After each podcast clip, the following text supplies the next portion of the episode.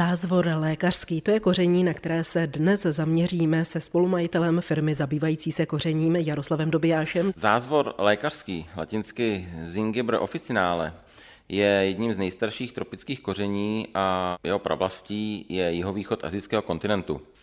Rostlina měří 1 až 2 metry a pěstuje se pro dužnaté, hlízovité, stloustlé a silně aromatické oddenky. Jejich chuť je velmi výrazná, silně aromatická a může připomínat ovoce až citrusy. Zároveň je sladce pikantní, ovšem ve větším množství může být i velmi ostrá. Ty odenky bývají až 10 cm dlouhé a používají se buď na strohané syrové, nebo se suší a melou nebo drtí a pak eh, se přidávají do nejrůznějších směsí. Připravuje se z nich zázvorový olej nebo esence. V současné době se zázvor pěstuje pouze na polích, ten plně rostoucí už se prakticky nevyskytuje a v dnešní době se pěstuje hlavně v Indii, Číně, Japonsku, Brazílii, ale třeba i na Jamajce a v západní Africe. A prodej zázvoru tvoří zhruba 6% světového obchodu s kořením. No a největšími vývozci zázvoru jsou právě Indie, Čína a Indonésie. Takže se dá i předpokládat, že historie využívání zázvoru člověkem je hodně dlouhá. Ano, je velmi dlouhá. V Číně ty první zmínky o zázvoru pocházejí z doby téměř před dvouma tisíci a sedmisty lety, před naším letopočtem, kdy vznikla kniha o bylinkách císaře Nunga. Zázvor je zmiňován i v indických písemných dokladech z 9. století před naším letopočtem o bylinkách a koření, které uvádí přes 600 léčivých rostlin a drog. Spolu se známými druhy, jako byly skořice, kardamom, hřebíček, pepř, kurkuma a muškátový ořech. Do antického Řecka a Říma se pak dostal jako jedno z prvních běžně užívaných koření. No a v období středověku byl zázvor dokonce jedním z nejpoužívanějších dochucovadel na území Evropy. Mluvil jste o tom, že podobně jako jiné koření, také zázvor je léčivka. Ono ostatně je to jasné už z toho názvu. Zázvor lékařský. Co a čím nám zázvor vyléčí? Samozřejmě léčivé účinky zázvoru byly hlavně v té tradiční indické medicíně využívány již po celá staletí.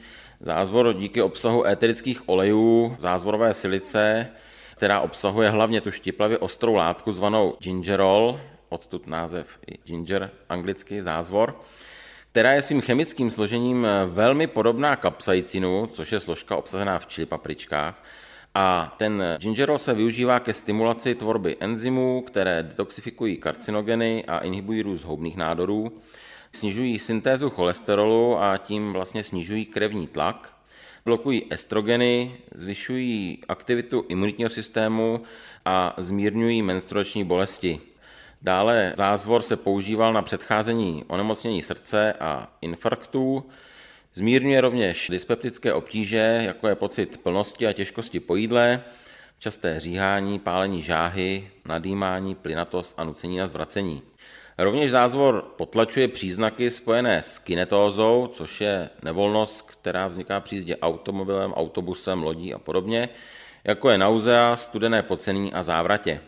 No a díky tomu, že dokáže krásně zahřívat organismus, tak se využívá i při redukčních dietách. V neposlední řadě byl zázvor využíván i jako účinné afrodiziakum. Ovšem díky té účinnosti by denní množství zázvoru nemělo přesáhnout 1 gram v sušené formě a 4 gramy v čerstvém stavu na osobu. Zázvor je zároveň zcela nevhodný pro děti do dvou let a pro dlouhodobě nemocné, například diabetiky. Když se přesuneme do kuchyně, jak můžeme zázvor konzumovat a používat? Tak eh, jelikož je zázvor typickým kořením Dálného východu, v těch oblastech Ázie se konzumuje často syrový nebo různě upravený, občas se nasoluje nebo proslazuje. V Indii je postletí používán na konzervaci masa, to je ve směsi s kurkumou, česnekem a hřebíčkem. Sušený zázvor je zároveň součástí směsi kary. Jako takový se výborně hodí k jehněčímu a drůbežímu masu, k rybám i mořským plodům. Zároveň je nepostradatelným kořením pro pekaře a cukráře, protože je obvyklou ingrediencí sladkých pokrmů, perníčků, vykrajovaného pečiva, sušenek, dále mléčné rýže, ovocných salátů a ovocných dezertů. Nakládaný zázvor se konzumuje e, například se suši, kandovaný bývá používán do dezertů jako jemně kořeněné ovoce. Ta příprava je velmi jednoduchá, ten čerstvý zázvor se nejprve zbaví kůry, Doporučuje se pouze ty místa, která spotřebujeme, protože jinak velice rychle osychá. Poté se nastrouhá nebo nakrájí na tenké plátky, jelikož je součástí i zeleninových směsí, jako je oblíbená žilien, tak se krájí na tenké hranolky zhruba o velikosti sirky. V poslední době se i u nás stalo již oblíbeným zázvorové pivo, nebo ginger beer a zázvorová limonáda. No a využívá se i k přípravě likérů a parfémů.